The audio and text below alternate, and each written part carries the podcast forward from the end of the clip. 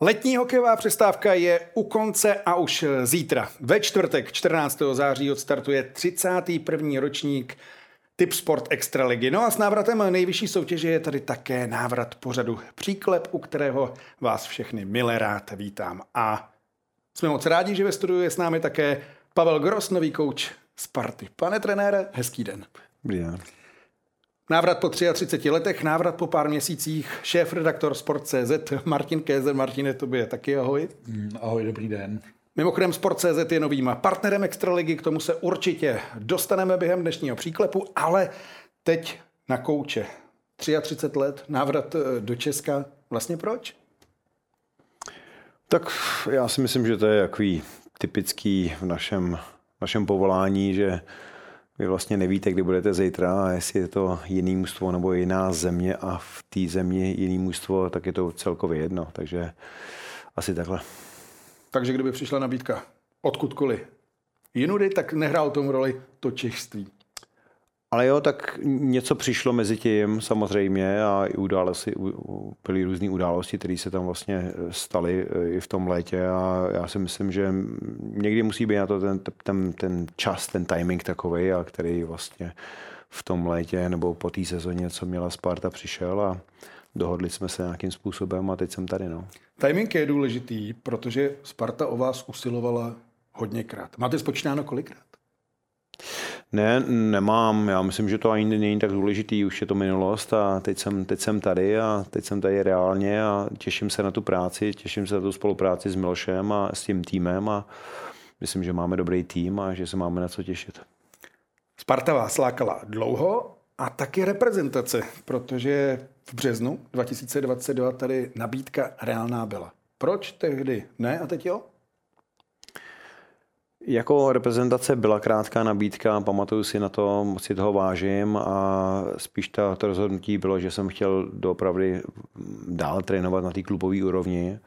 Bylo to docela rychlý, dva, tři dny na, rozlo, na rozmyšlenou bylo rychlý, ale přesto si ten telefonát od toho Petra Medvida jako vážím. Měli jsme dobrý rozhovory a neklaplo to v, tý národ, v tom nároďáku a to klaplo teď s tou Spartou. Takže řekněme, že chcete být pořád u ledu na střídačce každý den. Dá se tak říct. A byla i třeba nabídka dělat někdy německý národňák? Byla taky, byla taky a de facto jsem to odmítnul z toho samého důvodu. Luděk Bukač, 92. rok, německý národák, málem no. porazil Kanadu na olympiádě. No, Luděk Bukač zažil i mistrovství světa v Německu v roce 1993, Teď domácí šampionát na německé střídačce proti českému týmu. To všechno tohle je, já si myslím, že dneska už se na tu národnost toho kouče nehledí. Konec konců jsme to zažili my s Kari a zrovna Němci jdou cestou, že bych tak řekl, střídají cizince a střídají e, svoje trenéry. Byl tam Finn Tony Sederholm, e, teď je tam zase Němec, takže těch možností je víc. Já myslím, že pro Pavla Grosse klidně ještě nějaká reprezentační nabídka v jeho trenérské práci může přiletět. A nemusí být jenom z Česka nebo z Německa, může přijít odkoliv. Rok 1992, Luděk Bukač nároďáků Německa, ale to už jste byl dva roky vy v Německu. Jak moc velký šok to byl, když jste ve 22 letech šel do Německa, odtud tehdy? Tak šok, no, bylo to, bylo to všechno nový, samozřejmě, jo. ty režimy byly úplně nový, ty státy byly úplně jiný, teď ta kultura a ten styl toho života byl jiný a museli jsme si vlastně na to zvykat a musíme říct, že jsme nerozuměli ani slovo, když se to budeme. A jsme se sami hodili eh, do studený, do studený vody s manželkou, ještě se nám narodila vlastně dcera eh, v říjnu, takže to bylo všechno takový a se říct rychlý, ale ono je to nikdy nejlepší. Když, když jste mladý a jste motivovaný, takže ono to jde všechno. A jste ve dvou, tak to jde vlastně snáš. Takže to netrvalo dlouho si zvyknout. Netrvalo to moc dlouho. Ono stejně potom jdete do kabiny a začne se hrát hokej a ta řeč je jenom jedna, to je ta hokejová, jak se říká, a začnete hrát hokej, začnete dělat to, co máte rádi, co vás baví a, a to, o tom to je ten náš život. No i o tom, že jste si vybudoval skvělou pozici. Ať už v Mannheimu, v Berlínu, jako kapitán, jako hráč, jako trenér. A jak dlouho trvalo, než si řekli, tohle je ten lídr? Jak to brali vůbec? Přišel Čechoslovák tehdy ještě a najednou je kapitán tady u nás, je klíčový hráč? Já nevím, to se musíte zeptat jich. Já tady nad, tím, nad těma věcma moc jako nepřemýšlím a jsem měl jenom tu čest vlastně hrát s velmi dobrými hráčem a měl jsem za tu dobu, za tu kariéru i velmi dobrý kouče, velmi dobrý trenéry. Jestli to byli Fini, Švédi, Američani nebo i z Česka. Takže já to tak nějak neberu, všechno si eh, spíš beru, takže beru z těch trenérů nebo z těch hráčů to, co nejlepší, co měli a zkusím to vlastně použít v té mý další kariéře. Bavili jsme se o české reprezentaci. Musím říct, že mě to překvapilo, že jsem to nevěděl, že vy jste nastoupil za český národák v sezóně 95-96. No, to byl nějaký turnaj, já myslím, to byl německý pohár zrovna, hmm. někde se to hrálo ve Stuttgartu. A... Nebylo to tak, že vzali toho, kdo byl nejblíž? Je to možný. I, I, to je možný. Já nevím, asi neměli tenkrát peníze na ty cestáky. Takže jo, jo, já jsem tenkrát něco odehrál za tu dvacítku a tenkrát mě teda oprášili na ten, na ten uh, německý pohár a jako jo, byly to tři zápasy, bylo to pěkný, ale tak nebylo na to.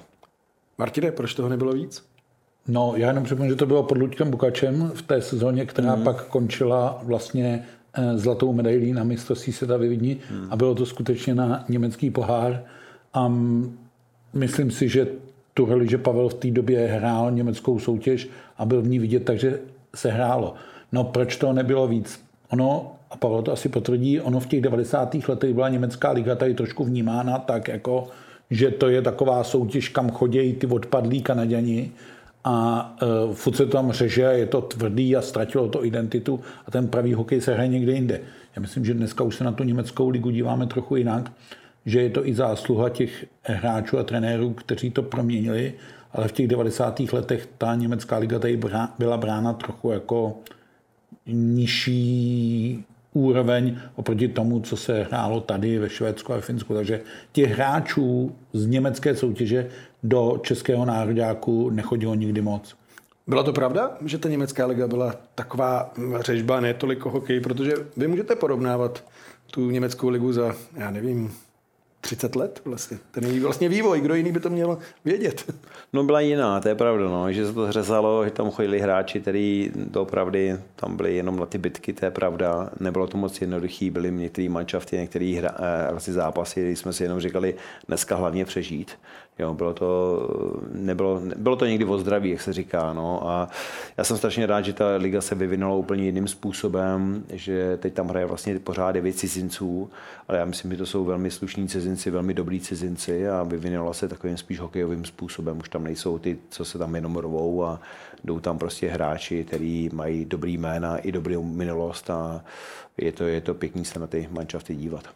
Dobré jméno i minulost má samozřejmě také Jaromír Jágr. Mimochodem dnes je to 35 let, co v tehdejší československé lize debitoval v 16 letech. 13. září 1988 v Československu byl prezidentem Gustav Husák a drtivá většina dnešních extraligových hráčů ještě nebyla na světě. A tak jsme se jich zeptali, zdaví, ve kterém roce Jaromír Jágr debitoval v nejvyšší soutěži.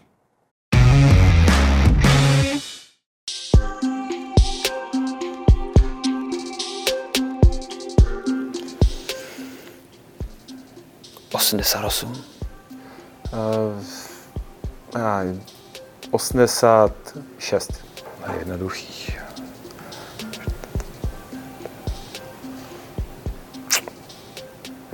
No, 70, 81, 2.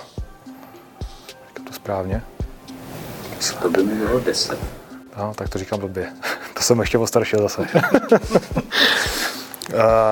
Jo, 89, 90. 80, 8, 7, 8.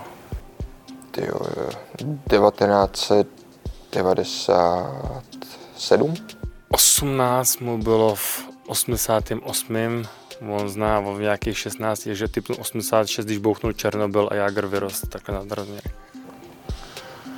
No, 87, 88. Já bych řekl, že to bylo někde 88, 7, 8. Hmm, jaký rok? 93, 20, v nějakým 80. Ne, v 89. třeba. Tak 91 vyhrál první Stanley Cup, že jo, takže to bude třeba 87, 88. 89. rok. Uh, 86. No tak on je o 4 měsíce starší, takže byl mu 16, eh, takže to bylo, my jsme 72, 86. to muselo být. 88. pardon, teda. 88. to muselo být. Si to musím spočítat teď ty věky.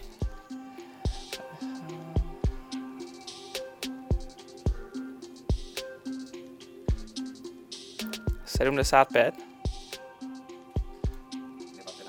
No. Pojď, no a to blbě spočítali, jsme 50, ty vole.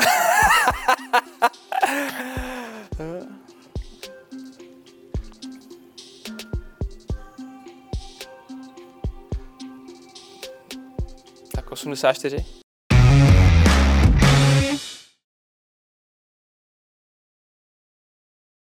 Vy byste to věděl? Já bych řekl plus minus jo, protože tenkrát byla taková ta éra, tam vlastně Robert Reichel začal jako hodně, hodně mladý, pak přišel Jágr, vlastně Holík a to byly vlastně takový ty talenti, který vlastně potom táhli ten eh, český národák eh, celou dobu v těch nejlepších letech.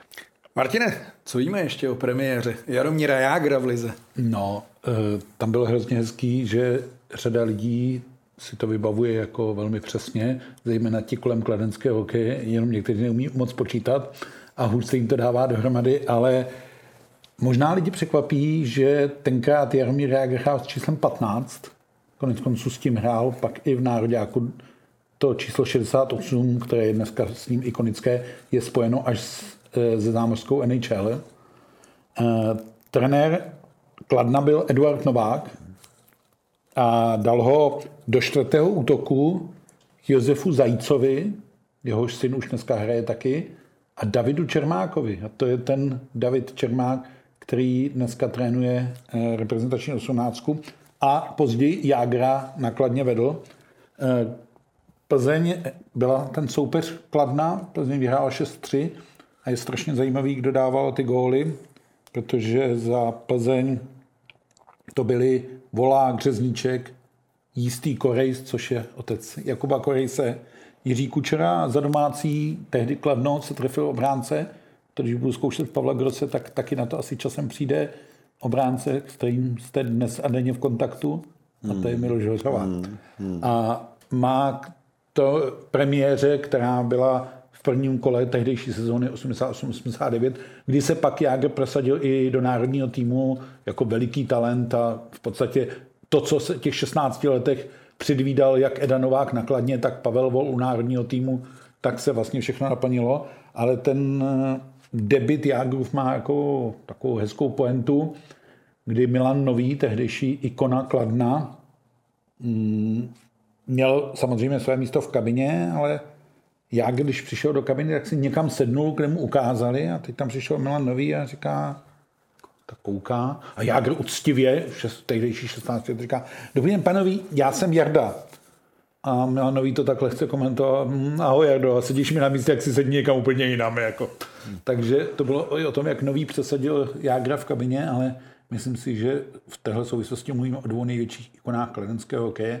A když si uvědomíme, že začínáme sezónu 2023 a 2024 a je vysoká pravděpodobnost, že na ledě se ještě objeví, co by hrající majitel kladenských rytířů Jaromír Jágr, a ti hráči, o kterých mluvíme, už jsou ve smyslu trenérských, funkcionářských rolích, tak mluvíme o velikém fenoménu Jágr. V kabině Milan Nový Jaromír Jágr. Zkoušeli na vás něco podobného? Mazáci ve Spartě, když jste přišel poprvé. No já jsem počkal, až co zbylo a tam jsem si sednul potom. Takže ne jako třeba, myslím, že to byl Kurka, ne, který sedl Francisovi. Na, na, na, to, ano, ano, v. Ano. No ale 13. září 88 hrála doma i Sparta, porazila Slovan Bratislava 5-3, dvakrát se trefil Pavel Geffert, jednou Kastner, Černý a Pavel Gross. Takže v den a, debitu Jaromíra Jágra jste dával gól. Mhm. To si asi nevzpomeneme, ne? Asi ne. Když jsem jich moc nedal, ale ani, ani na ty se nespomenu. Eh, No a Jágr Sparta, to bylo velké téma, eh, protože svobodné slovo po prvním hetriku napsalo Jágr kouří Spartu. Na to už by se dalo zavzpomínat. Jo, ani to se nespomínám, musím, musím říct, ale jo, tak byl to vynikající talent a úplně ta špička toho hokeje, co nejenom českýho, ale i světovýho, takže bylo to vidět už od ranních let, že byl vynikající hráč. V semifinále playoff 1990 se hrálo na tři vítězné, Sparta mm-hmm. postoupila v pěti zápasech a vy jste hrál čtvrtou lineu společně s Jiřím Hlinkou a Lubošem Pázlerem. Žádné no. vzpomínky pořád. To jo, to, to jsou, jo, ne, ne, ne, ty, ty, ty, vzpomínky jsou, ty byly krásný let a to bylo vlastně ten první rok, co jsme byli, jak jsme hráli vlastně e, finále proti Košicím, to se nedotáhlo do konce, pak byl nějaký takový ten boj o třetí místo rok potom a pak bylo to krásný finále proti Trenčínu a bylo, bylo to hezký, bylo to něco nového, ta, ta chuť vlastně toho prohraného finále z toho 88. mm, Myslím, že nás a ta zkušenost z toho prohraného finále nás dotáhla tam, co, že jsme vyhráli a ty zkušenosti jsou vynikající, když prohrajete takhle něco a a není to, že jste že něco prohrajete, ale je to něco, že se máte možnost eh, něco naučit a ponaučit se a vzít to do toho finále znova. Já myslím, že nám to strašně pomohlo. Dovedete si představit, že teď budete malovat eh, taktiku na oslabení, jak bránit Jágra?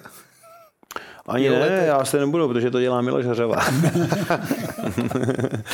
ne, ten, dělá, ten to dělá velmi dobře, takže tomu to přenechám. Přenechám to k tomu, kdo tomu velmi dobře rozumí. Takže Jágr nedá gol Spartě. Nebude kouřit Spartu v roce 2023. Otázka, jestli bude hrát? No, když bude hrát, tak zase bude plno eh, v Outu aréně. Jasně. V roce 90 Jágr hrál na světovém eh, šampionátu, vy jste hrál na dvacítkách, už to tady padlo. Eh, Mě zaujala jedna věc, kromě tří gólů, takže jste dával góly, 14 trestných minut, nejtrestanější hráč týmu, to byly dvojky, nebo tam bylo nějaký zlobení ještě? Bylo tam nějaké zlobení, to bylo, myslím, po třetině něco takový nešťastný, že jsme s tou Amerikou šli do stejného tunelu, no, do stejné, do stejné místnosti a nějak tam ten výsledek byl docela už pro nás jako velmi dobrý a tam se něco se tam událo, takže jsme se tam kočkovali trošku, takže takhle, no. Dvacítky v Moskvě, hmm. jak to tehdy vypadalo? Byla to škoda, mohli jsme vlastně před tím posledním zápasem byli dokonce šance být eh, druhý, stříbrný a ten zápas jsme myslím s Finama prdli, myslím 2-1 jsme ho prohráli a nakonec jsme skončili čtvrtý, což byla velká škoda.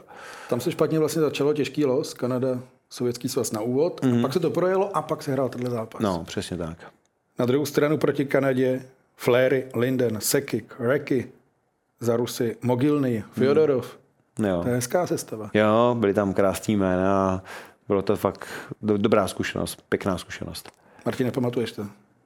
Já už jsem bohužel tak starý, že si to i pamatuju a nutno říct, že i v té české nebo tehdy československé dvacíce byly zajímavý jména. To eh, je vždycky hrozně hezký dívat se na tu cestou ty dvacítky hmm. po 10-15 letech, hmm. kam ty hráči došli, nedošli, jak někteří jako vlastně zmizeli v tom víru toho jo. profesionálního hokeje, nedotáhli to, ale tady se najde spousta hráčů, kteří to někam dotáhli minimálně na tu mezistátní úroveň dospělých a tak.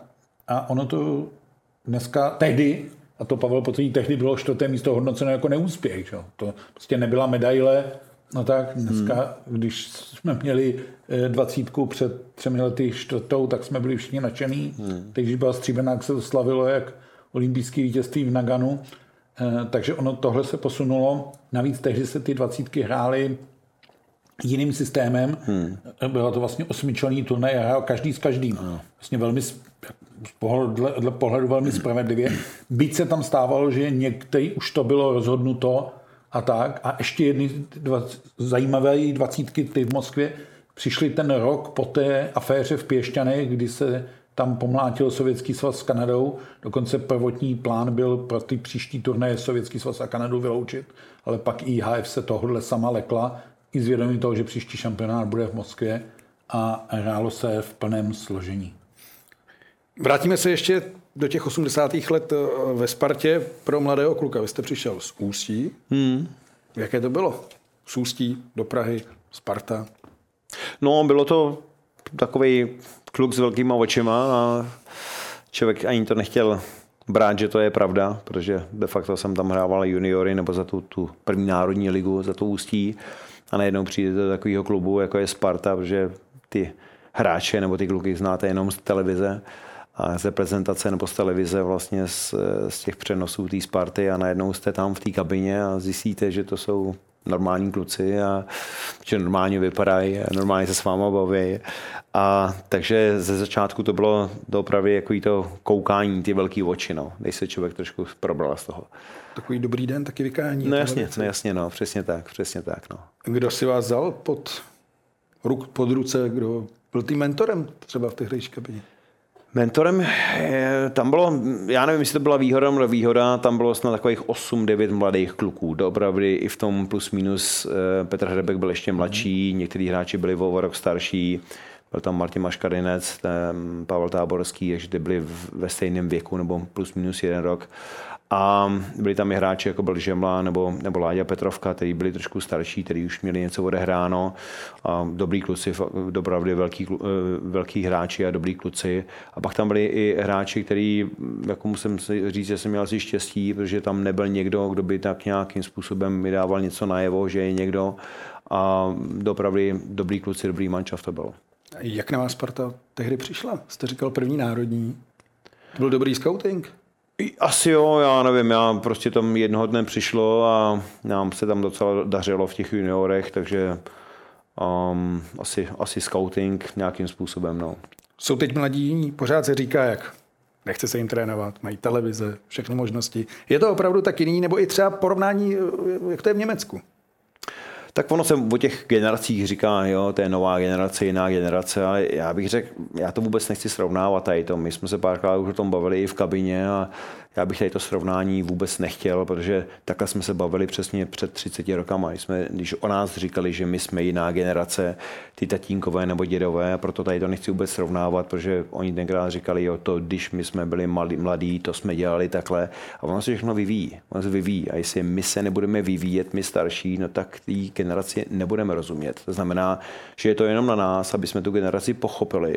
Je to jenom na nás, aby jsme s ní komunikovali a věděli, co, co mají za zájmy a jak, jak to u nich funguje a jenom takhle pochopíme tu generaci. Ta generace, tady ta mladší, nás nebude, poch, eh, nebude moc jako chápat, protože není proč, oni v tom vyrůstají a já si myslím, že ten přístup od nás, pochopit tu mladší generaci, to je ten přístup a ta, ta cesta, která přináší ovoce. Co udělá trenér, aby ho pochopil mladý hráč? Začne s ním mluvit a ptát se ho, jak, jak vidí různé situace a jak to vidí a proč to takhle vidí prostě, prostě pochopit, eh, z jakého důvodu udělal tohle a tohle, nebo jaký je ten vývoj v té generaci. Mě to zajímá, tady ty věci, doopravdy mě to zajímá, já si myslím, že máme dobrý kluky a, já bych to nebral, vůbec neházel do nějakého jednoho pytle, že je, mladý, je mladá generace, oni mají strašně hodně dobrých, pozitivních eh, vlastností a dobrých věcí. Které třeba? Já myslím, že jsou to je taková feedbacková generace, to znamená, oni chtějí mít tu zpětnou vazbu, oni se ptají, chtějí vidět, jak třeba hráli, chtějí vidět, jak, se, jak, jak trénujou a je to vlastně tady to zajímá, musíme být k tomu otevřený a musíme být připravený na tady ty otázky a ten, ten feedback nebo ten názor jim prostě dá. To je jedno, jak to vypadá, jestli je to zrovna dobrý nebo špatný, ale uh, i s tím takovou s tou zpětnou vazbou, že to my trenéři bychom měli rádi i vědět od nich. Takže doba křičení a nějaké síly byče je pryč úplně? Ani bych neřekl, protože někdy se musí houknout, jo? někdy je to takový, že se musí něco říct, jako zřejmě se něco musí říct, musí se to říct, ale jako ty kluci jsou dobrý, já bych uh, jenom přes nějaký násilí, tady tu sílu, ono to nefunguje. Ono, když budete křičet, tak to funguje, já nevím, 5-6 týdnů a pak to jde z jednoho ucha do druhého ven a tohle, ono to nikdy moc nefungovalo, tady to. Oni si člověk myslel i za toho režimu tenkrát, že to ty silný, nebo který měli tu fasádu tady těch silných trenérů, že jako řvali, tak já si myslím, že to moc nefungovalo. Takový ten že jo, pro mě byl ten Pavel Vol takový ten klasický, velmi dobrý trenér a já jsem ho moc neslyšel, aby jako zařval. Byl, byl někdy nahlas, to jako řek, ale že by nám nadával nebo, nebo zařval na nás, to ani, nebo řval na nás, to jako bych ani moc netvrdil. Martine, vidíš v Pavlovi nového Pavla Vola? No teď mi to by, já už tři minuty přemýšlím, kdy vám do toho vstoupím a řeknu, tady chybí jedno jméno a, a to je architekt konce 80. let Sparty a toho titulu v roce 90, o kterém jsme zmiňovali, a to je Pavel Vol a přesně to, o čem tady Pavel mluví, tak to jsou ty atributy, které Pavel Vol vyznával. On byl hokejový, nebo je hokejový fanatik, který by pro ten hokej dejchal, chtěl vlastně stejný mužstvo mít na své straně, ale přitom měl pro něj spoustu pochopení. Pro ty hráče, on jim podle mě uměl vnímat, naslouchat, bez ohledu na to, jestli to byli starší hráči typu Žemlíčky, Petrovky, jak tady byl zmíněný, nebo ty mladí kluci, zažil i tu nešťastnou dopingovou aféru právě Volka s Petrovkou a tak. Tohle to všechno se podle mě promítalo a on si ten tým Sparty tak jako poctivě budoval krůček po krůčku s tou zkušeností s tím prohraným finále v tom 88. s Košicema, až to došlo na k tomu titulu. Takže já myslím, že Pavel Vol velmi chybí českému hokeji, protože Pavel Vol udělal takový ten radikální krok, kdy jedno dne řekl, já už sem nikdy nevstoupím. A, a nevstoupil. A skutečně nevstoupil, už jsme tady na to taky v pořadu vzpomínali, ale tehdejší, pro tu tehdejší dobu toho přelomu 80. 90. let, která byla složitá celospolečensky, hmm. ale i logicky v hokeji, protože se děli obrovské změny, nejenom se před těmi hráči otvíraly možnosti, které tady nebyly. A hmm. tak myslím si, že se opravdu každý z nás, kdo tu dobu zažil, tak se hrozně moc věcí měnilo a v tom hokeji zvlášť. A ten Pavel Vol tohle to dokázal a tu Spartu tím obdobím vlastně proved. A ano, mě Pavel Gross jistým způsobem Pavla Vola připomíná. Souhlasíte? Já nevím, já říkám, já tady to hodnocení jako hráč, jako trenér vždycky nechám jiným a já nevím, vím, vím, že eh, to se musím ještě hodně učit, abych eh, měl nebo šel do těch šlepí toho Pavla Vola, protože on byl jenom nejenom hokejově vlastně velmi dokonalý, ale hlavně byl pro té lidské stránce byl strašně, strašně na vysoký úrovni.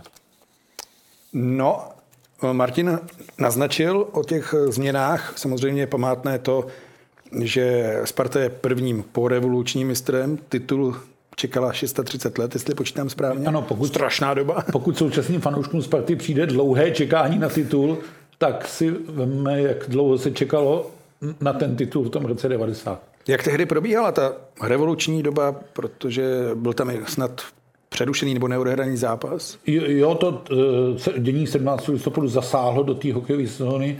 Já myslím, že tehdy se právě fotbalisti a hokejisti poměrně jako výrazně angažovali, protože ta chuť něco zasáhnout do sportu nebyla a myslím, že tam sportovci logicky jako mladí lidé, kteří byli blízký, já jsem v té době byl studentem poslední ročníku fakulty právnický a e, myslím si, že to bylo tak, že jsme byli vlastně na stejné vlně. Oni byli stejně staří a vnímali jsme to stejně a oni pochopili, že můžou to svoje říct v rámci té soutěže. Takže já si pamatuju, jak Ivan Hašek za fotbalisty vystupoval na e, letenské pláně a podobně. Jako.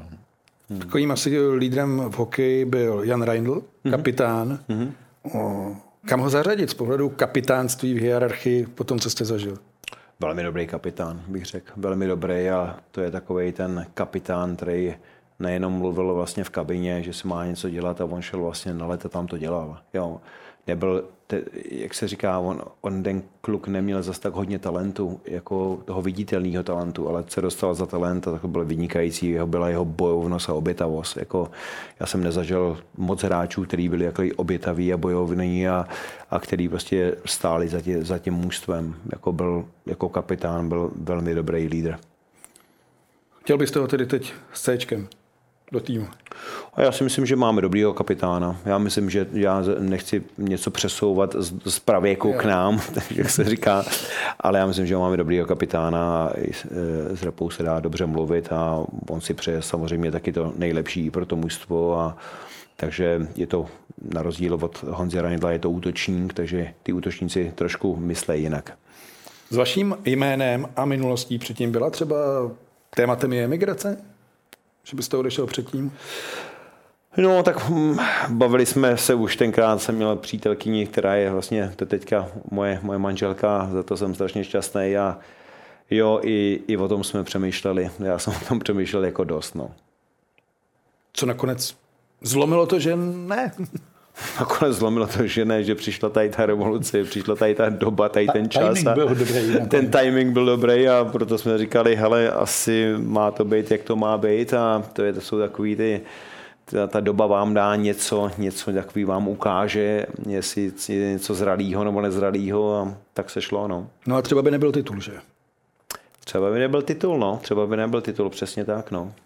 A ty vzpomínky jsou ještě živé, protože přeci jen po 630 letech určitě tam eh, dvě generace vlastně ten titul nezažili. Já si pamatuju, jak se tam no. nahnali všichni na let, strašný jo. chaos.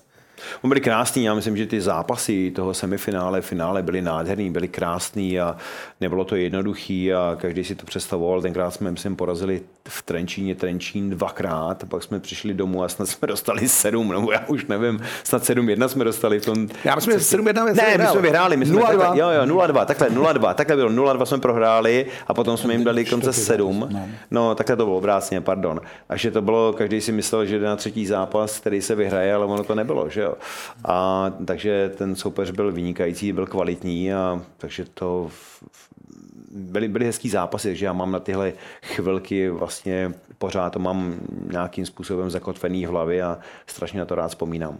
Teď přestaneme vzpomínat a budeme se věnovat současnosti, protože start typ Sport Extraligy se už počítá na hodiny podle sáskových kanceláří jsou největším favoritem Pardubice, následuje Sparta a Třinec. Jak to vidí trenéři, hráči jednotlivých klubů, to si poslechneme právě teď.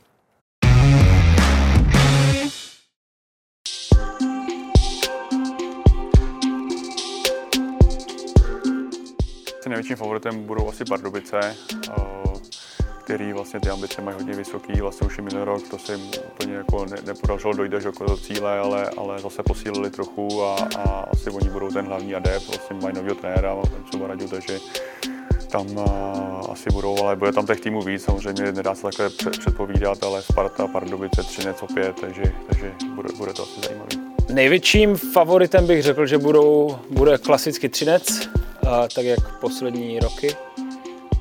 Určitě to bude Sparta, která vypadá, že má nabitý káder. Pardubice vypadají taky dobře. Samozřejmě my všichni v, v klubu budeme bojovat za to, aby ten největší favorit byl Hradec Králové. Já bych tam asi viděl eh, tři, čtyři týmy, které v té skupince těch top čtyřech týmů s námi věřím, že takhle to bude fungovat. Určitě takhle bych je vnímal. Je to, to Sparta, eh, Vítkovice, Kometa a Třinec. Pro mě osobně řeknu Sparta Praha. Mají výborný kádr, řadu opravdu zkušených hráčů, spoustu zkušeností ze zahraničí ty hráče mají a, a myslím si, že už mají skvěle vybalancovaný tým mezi mladými a zkušenými hráčemi a, a mají tam hráče, který už v historii něco vyhráli, takže, takže řeknu Sparta. Pardubice Třinec, Pardubice samozřejmě všichni víme, kvalitní hráči. Třinec, myslím si, že opět letos si myslím, že by měl patřit k té špičce v, v, v extralize. Řeknu tady tyhle tři. Samozřejmě může tam být spousta, spousta dalších kandidátů. Nechci samozřejmě nic predikovat, ale mm, za mě, co jsem měl tu zkušenost jakoby z minulé sezóny, tak eh, za mě jsou to tyhle, tyhle dva týmy. Tak já si myslím, že Pardubice, ty udělali za poslední dva roky největší nákupy a myslím si, že ty boty bych tak pasoval trošku na favority. Řeknu Pardubice. Ten klub znám, působil jsem tam dva roky, takže vím, jak ty kluci jsou silní jelikož mě všichni znají, tak já řeknu České Budějovice, protože uh, samozřejmě my si přejeme po olympijské sezóně uh, udělat tu sezonu úplně jinou. A uh, dá se říct, že jsme udělali plno, plno kroku k tomu, aby se nám to podařilo. A určitě, určitě chceme potěšit naše fanoušky víc, vícekrát než, než v loňské sezóně a, a já bych si to osobně moc přál.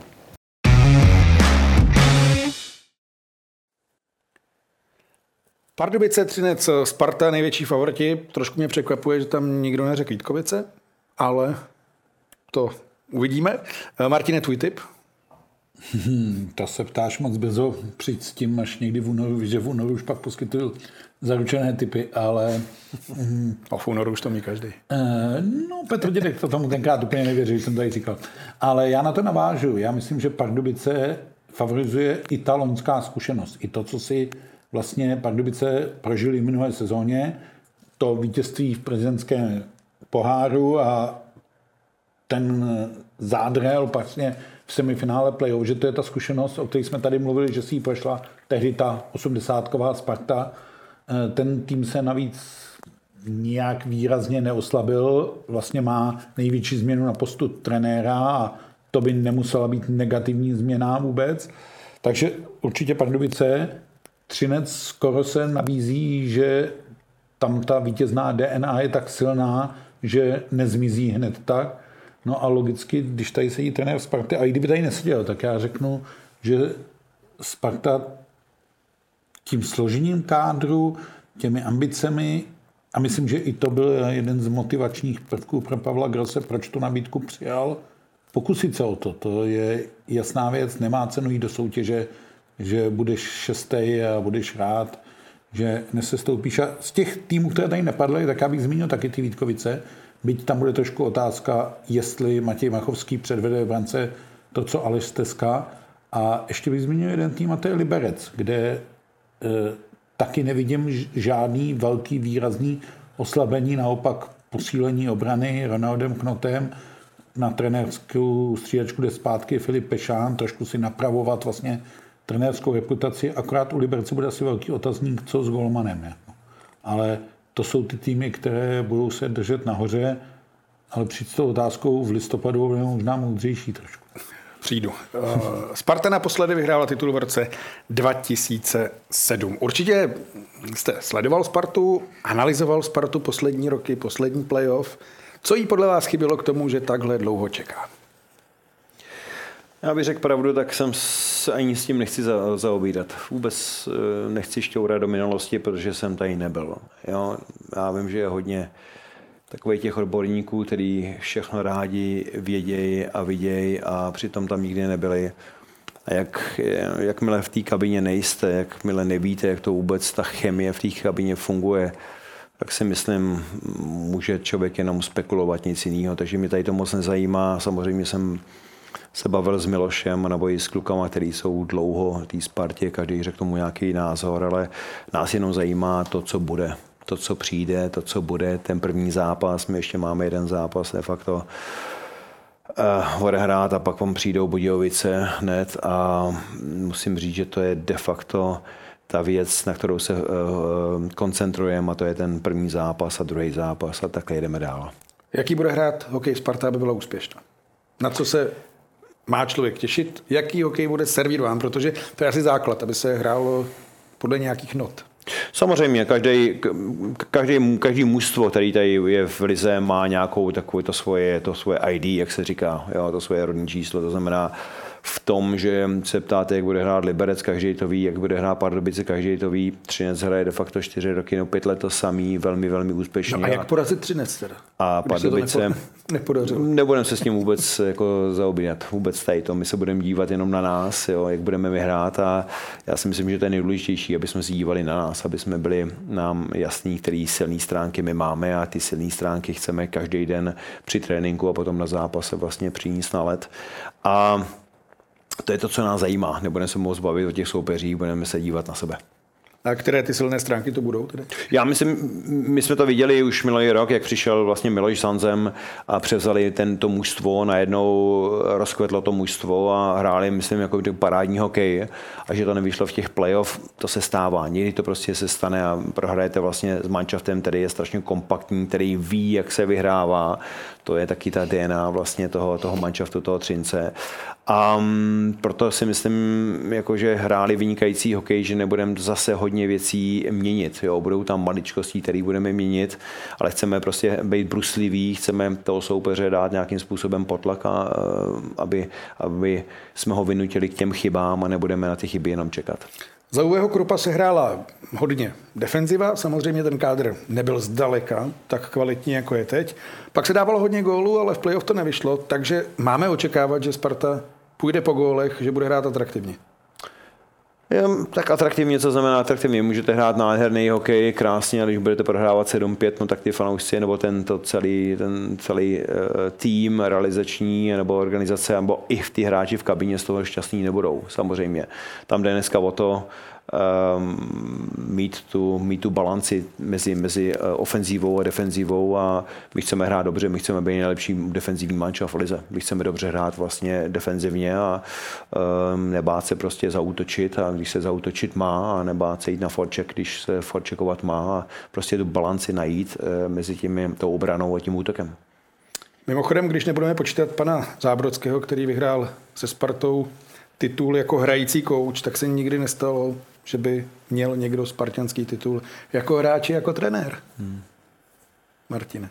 Protože František Výborný prožil ty nejlepší hokejové léta v Jihlavě, hmm. takže když dělal tituly ze Spartou, tak je nemohl mít to.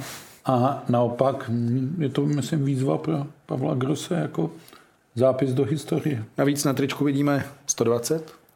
120 let Sparta bude slavit. To no, je to krásný číslo. No. Je to, je to velká tradice, no. Velká tradice a jo, samozřejmě. Mě zavolala jedna věc a to, že vy jste, já tomu říkám, trvalka. 8 let, Wolfsburg, 4 roky Mannheim. Je to v Německu tak, že trenéři mají větší životnost? Že mají větší důvěru? Nepanikaří se? Nebo je to náhoda? Asi jsem Nebo měl, dobrá práce? Asi jsem měl štěstí, asi jsem měl štěstí, protože já myslím, v Wolfsburgu jsem byl dokonce 10, nejenom 8, ale 8 10. jako hlavní kouč. 8 jako hlavní kouč, dva roky jako asistent. A já si myslím, jako řekneme na férovku, na rovinu, že i tam byly časy a doby a různý takový zápasy, kdy kdyby mě vyhodili, jak bych se ani jako nedivil. Jo? Spíš šlo o to, že člověk měl tu důvěru té organizace, důvěru toho manažera a dneska to o tom je a jsem strašně rád, že jsme mohli tu důvěru nějakým způsobem vysplatit. Našel jsem jméno Karl-Heinz Fligau, to je on. Mm, to je ono. Jako, asi... Žádná ponorka je za 11 let. Jo, ne, vůbec. My jsme byli, máte pravdu, 11-12 let jsme byli, my jsme byli ještě dva roky spolu ve Frankfurtu, takže to bylo o, dlouhá, dlouhá doba a strašně na to rád vzpomínám. Je to asi v tom Německu e, nejlepší, nejlepší manager, který vlastně z těch možných financí a z těch prostředků dá vlastně ten nejlepší kádr dohromady, co se dá dát a, a to mužstvo mělo docela velmi dobrý výsledky. Spojení s Milošem Hořavou. Jakou roli to sehrálo a jak to funguje, bude fungovat? No, byli jsme v kontaktu vlastně od té doby, co jsme byli tu chvilku ve Wolfsburgu spolu, tak jsme byli vlastně, dá se říct, v kontaktu pořád telefonicky a volali jsme si a tak nějak tak předávali ty zkušenosti, jestli to byly jeho, on byl tenkrát v Boleslavi ještě a byl to byl Kladno, pak Boleslav a teď je vlastně na té Spartě. A jak to bude fungovat? Já myslím, že to bude dobře fungovat. Já myslím, že Miloš jsem strašně rád, že tady zůstal a Miloš je vlastně jeden z nejlepších těch fachmanů, jak se říká, co se týče defenzívy a oslabení a rád s ním spolupracuju, mám rád vlastně jeho ty, ty názory a všechno, co děláme, tak eh, komunikujeme spolu a voláme si ještě večer, aby jsme věděli, co uděláme ráno, jak to uděláme ráno, aby jsme si potvrdili různé věci a zatím to funguje dobře. Zmiňovali jsme Uveho Krupa. Vy jste trénoval Bierna Krupa, což by měl být senátor. Eh, byli jste třeba v kontaktu s Uvem o Spartě? A volali jsme si, volali jsme si v každém případě, volali jsme si a je to těžký, já říkám, já moc na to nejsem, abych srovnával něco, co tady bylo před třema, čtyřma rokama, protože v té kabině jako jsem nebyl a i tady víc lidí už prostě už nebylo, nebo jsou zase i noví v té organizaci. Takže spíše o to, abych eh, já našel k tomu nějaký ten přístup a ten cit vlastně pro ty lidi, pro ty lidi, kteří jsou i tady noví, anebo jsou tady i dlouhodobě a um, jde o ten vztah, eh, ne se nechat jenom nějakým způsobem zmanipulovat těma, těma eh, řečma nebo těma názorama, jde o to, abyste si vytvořili vlastní názor. Dá se použít něco čistě hokejově německého do extraligy?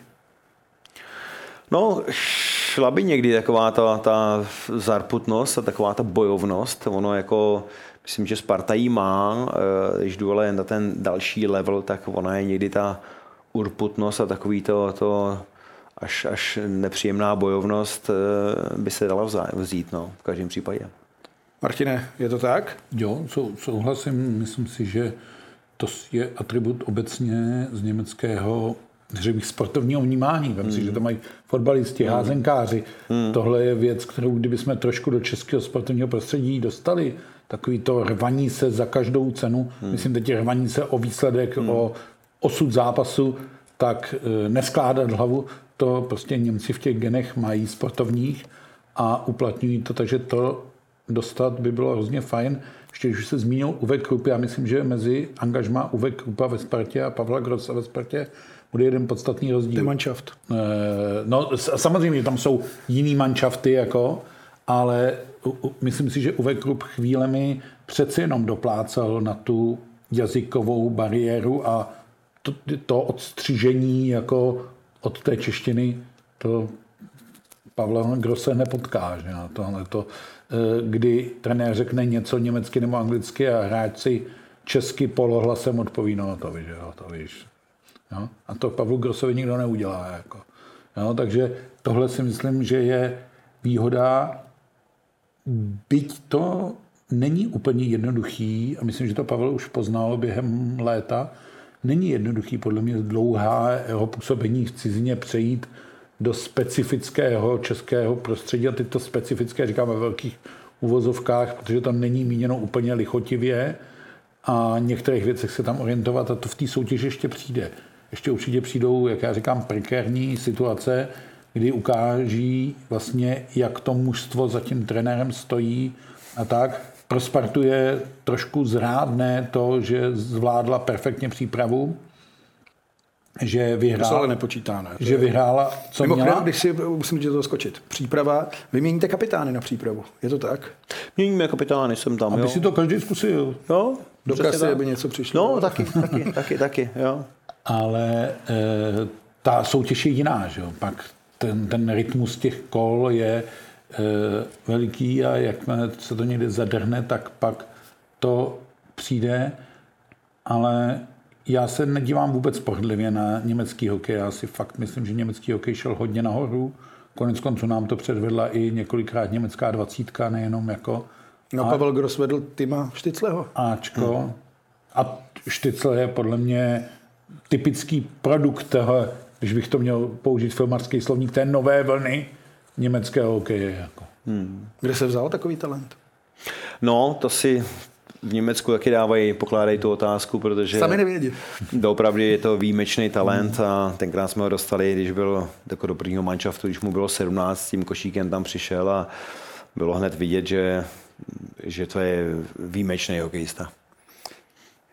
Jdeme pomalu do finiše, protože už to tady uh, zaznělo, že Sport.cz se stal partnerem Extraligy a my si schrneme ještě předtím novinky, které soutěž čekají. Novinkou v herním řádu eh, je to, že eh, kluby eh, mají možnost a využili ji v tom, že mohou a zvolili si domácí barvu drezů.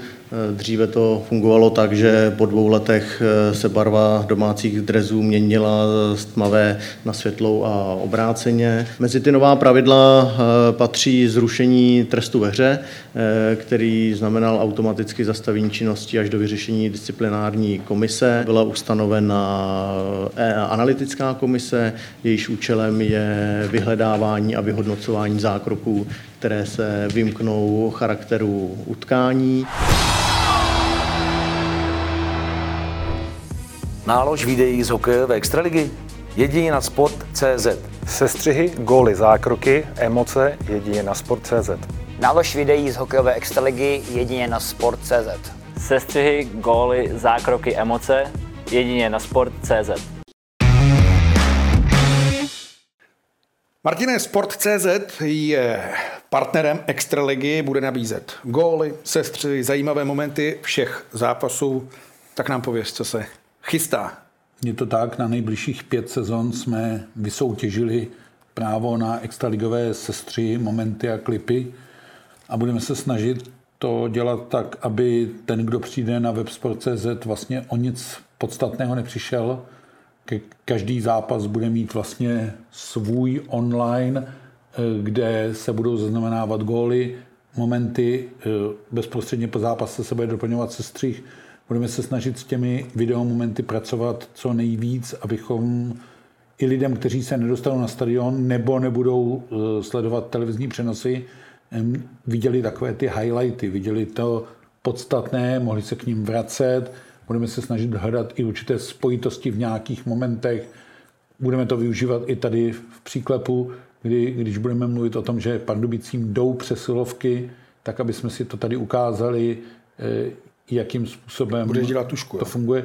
Výhledově bychom rádi dostali i něco jako elektronickou tušku. Já to nechci tak jako zesměšňovat, ale myslím si, že věc. mnoha e, debata o hokejových věcech je dobře, dobrá, podložena obrázky.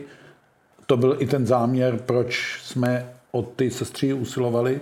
Takže já věřím, že v nejbližších pěti letech prostě na webu Sport.cz se objeví z hokejové extraligy všechno podstatné v tom, co nejdynamičtějším projevu, protože dnešní doba je taková, že vlastně žádá tu klipovitost, tu rychlost, to zbale, zbavení se té omáčky a toho všeho, tak zkusíme jít na dřeň a nabídnout to nejpodstatnější, co vlastně vůbec eh, Extraliga bude nabízet. A hned první sestřih bude už zítra ve čtvrtek ze zápasu Plzeň 13 a v pátek ze všech šesti zápasů. A bude to pro nás znamenat hodně nové pracovní nasazení, ale těšíme se na to a vlastně první výsledek toho našeho partnerství bylo vidět dneska v těch sestřizích, které jste viděli, udělaných z Media Day, eh, kdy se vlastně sjeli hvězdy Extraligy a my jsme si s nimi povídali o spoustě různých vážných i nevážných věcí a tohle všechno během sezóny tady ještě ukážeme. Co vy a video? Jak často ho používáte? Jak často ho drtíte do hráčů? Já, já nevím, tak ze začátku sezony, no, ze začátku sezony asi je důležitý, jo, je to nejdřív, aby se člověk tak nějak kouknul na ty klipy nebo na, ty, na to video, co my jsme hráli, aby jsme se soustředili na sebe. A samozřejmě před tím, před tím soupeřem, aby jsme měli nějaký ten scouting, aby jsme se koukli na toho soupeře, co dělá, nebo co dělá třeba na přesilovkách, na, na oslabení. Já si myslím, že to je důležitý. Pavel Vol už taky použil video, nebo to ještě nebylo? Ne, to už tenkrát jsme ještě neměli, to ještě nebylo, no. A máte chuť se takhle po zápase hned podívat? Jaký góly jsme dostali, jaký jsme dali, nebo až třeba s odstupem, s chladnou hlavou? Já jsem milé rád na to kouknu už po třetině. Po třetině? Hmm. Na to je čas? No to je čas. Na takové věci je čas. Takže Ta hned- pauza má 18 minut a připravíte se nějaký, nějaký minutku, dvě minutky pro ten, pro ten manšaft, co jim řeknete a ten zbytek můžete nějaký taktický věci vlastně s Milošem můžeme projednat nebo, nebo s Petrem a koukneme si jen na takové maličkosti, jako jsou třeba ty šance, které byly, a nebo i ty góly. Takže se dá zareagovat, ale dvakrát šel sám na bránu, příště na lapačku. Takové rozbory taky jsou, ne? Že golman kam dostává góly a tak. To jsou taky, no, to jsou taky, ale to radši nebudu dělat, protože říkám to, když někomu něco řeknete, tak, tak oni by to rádi chtěli udělat, ale ne, to nevíde, takže tady ty střílení těch gólů, to je, vemte to, co vám ten golman dá. Blížíme se ke konci, ještě než popřejeme hodně štěstí, mm, jak Sparta dopadne. Já myslím, že dobře. Já myslím, že dobře. My budeme, jdeme do té sezóny pozitivně a budeme mm, pracovat na nás a budeme se vyvíjet a budeme se dobře vyvíjet a já myslím, že dobře. Optimismus je třeba, může se i stát, že to dáte na stejnou časovou úroveň jako v Německu. 10 sezon třeba dovedete představit, že by to mohlo fungovat takhle dlouhou dobu? Jako trenér? No, tady ve Spartě. Já vůbec nevím, já na tím vůbec nepřemýšlím. Já přemýšlím na tom, co bude zítra a to mě jako zajímá, co bude zítra, jak, jak připravíme to mužstvo co nejlíp na trénink a na zápas a to je to jediné, co mě zajímá. Martine, co Sparta na závěr? Už jsem říkal, bude patřit k favoritům Extraligy. První kolo má, pokud se nemýlím, Budějovice. eh, V druhém kole hned v televizním zápase Třinec. Budějovice jsou taky televizní zápas, všechny jsou televizní. Všechny zápasy televizní, jak já jsem vycházel z české televize, tu beru, všechno vidět v televizi. Stejně všechny sestří uvidíte na webu sport.cz, takže tam je to podstatný, ale e, pro každý mužstvo, a teď to neplatí jenom pro Spartu, ale pro všech těch 13 dalších, je strašně důležitý, jak tu sezonu rozjedeš, jak e, zvládneš ty první 4-5 kol, jaká atmosféra se usadí v té kabině, jak se ty hráči po sobě dívají, hele, jde nám to, nejde nám to, tady jsme to ztratili, proč jsme to ztratili a tak.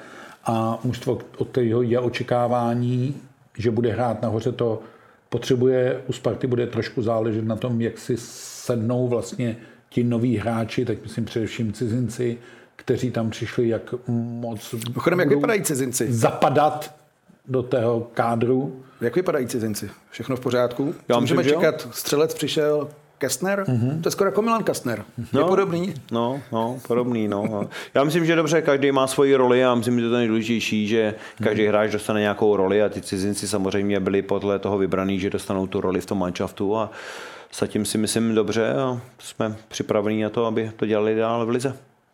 Promiň, přerušil jsem tě. Ne, to, to, to je, tam k tomu. Já jsem směřoval, že každý musí znát tu svoji roli a ta základní část je strašně dlouhá, těch 52 kol je hrozně moc a to, co platí v září, už nemusí platit v listopadu, v prosinci, v lednu, tam se to někdy začíná lámat. A pak všichni tři dobře víme, že přijde březen a začne playoff a je to úplně jiná soutěž a všechno to, co v základní části platilo, neplatí, ale do toho playoff se musíš nějak dostat. Musíš se tam dostat v nějaký pozici, Což v teď nějaký není podobě. úplně těžký, že jo? Není, protože tam jde jako by 12 týmů, ale každý ti řekne, že tam nechce jít přes předkolo a ještě někde z desátého místa hrabat se ze spoda a tak. A vem si, jak důležitou roli se hrál Prahradec třeba to, že nakonec uhrál tu čtyřku, eh, vyhnul se tomu a šel tak nějak. Jo, tak to jsou takové všechny věci, které pak hrajou roli eh, a nějakým způsobem se promítnou v té sezóně, ale na startu sezóny si musí přát ten tým vlastně tři věci. Aby to dobře rozehrál, aby se mu nezranili klíčové opory, protože upřímně řečeno, když se podíváme rok zpátky, tak ten nešťastný rozjezd Sparty, který pak odnes i trenér Patera, vlastně ovlivnil spoustu faktorů. Tam spousta hráčů mělo nějaký zdravotní problém. Ten tým si vlastně celou dobu pořádně nesedal. Ono to pak vypadalo, že přišel Miloš Hořova a udělal zázrak, ale on jenom vlastně trošku pootočil tím kolem dějin a e, některé okolnosti mu nahrály, takže tohle je všechno podstatný, aby fungovalo. A třetí, a to je nepochybná věc, ono je to špetku toho štěstí. Ono ten zápas, když je jedna jedna pak ten gol padne na jednu nebo na druhou stranu, tak to výrazně mění a při tom tříbodovém systému to hraje taky roli, ale to by platilo pro každý tým. Sparta určitě chce hrát nahoře a já ji tam čekám, že tam hrát bude. Mimochodem uznáváte faktor štěstí. Jako trenér, jako bývalý hráč. Co jste se zeptal toho pravýho, ne vůbec. No právě, já to totiž tuším, nebo vím. Mě to vůbec nezajímá, jako štěstí, jestli si myslíme, že ten mančov vyhrál 2-1, že měl štěstí, tak to není štěstí. Vždycky za štěstím jdete a buď to štěstí si vymakáte, vybojujete, tak ho máte, ale nebo nehledejte ho někde v kýblu tam, to štěstí tam není, to si musíte vymakat. Pomalu jdeme do koncovky. Já jsem vám chtěl popřát štěstí, ale nebudu to dělat. Popřeju vám výhru, ať se vám líbí ve Spartě, ať eh, Sparta baví, ať si jde tedy eh, naproti, ať se vám líbí po návratu z Německa. Moc díky za návštěvu. Děkuji, děkuji taky, děkuji. Martine, my se potkáme Hned za brzy. týden. Hned eh, za týden, takže tobě taky díky. Já děkuji za pozvání. A připomínám, že na webu sport.cz najdete hned se startem Extraligy sestři všech gólů, šancí i zajímavých momentů a budeme se těšit na další příklep. Hezký den.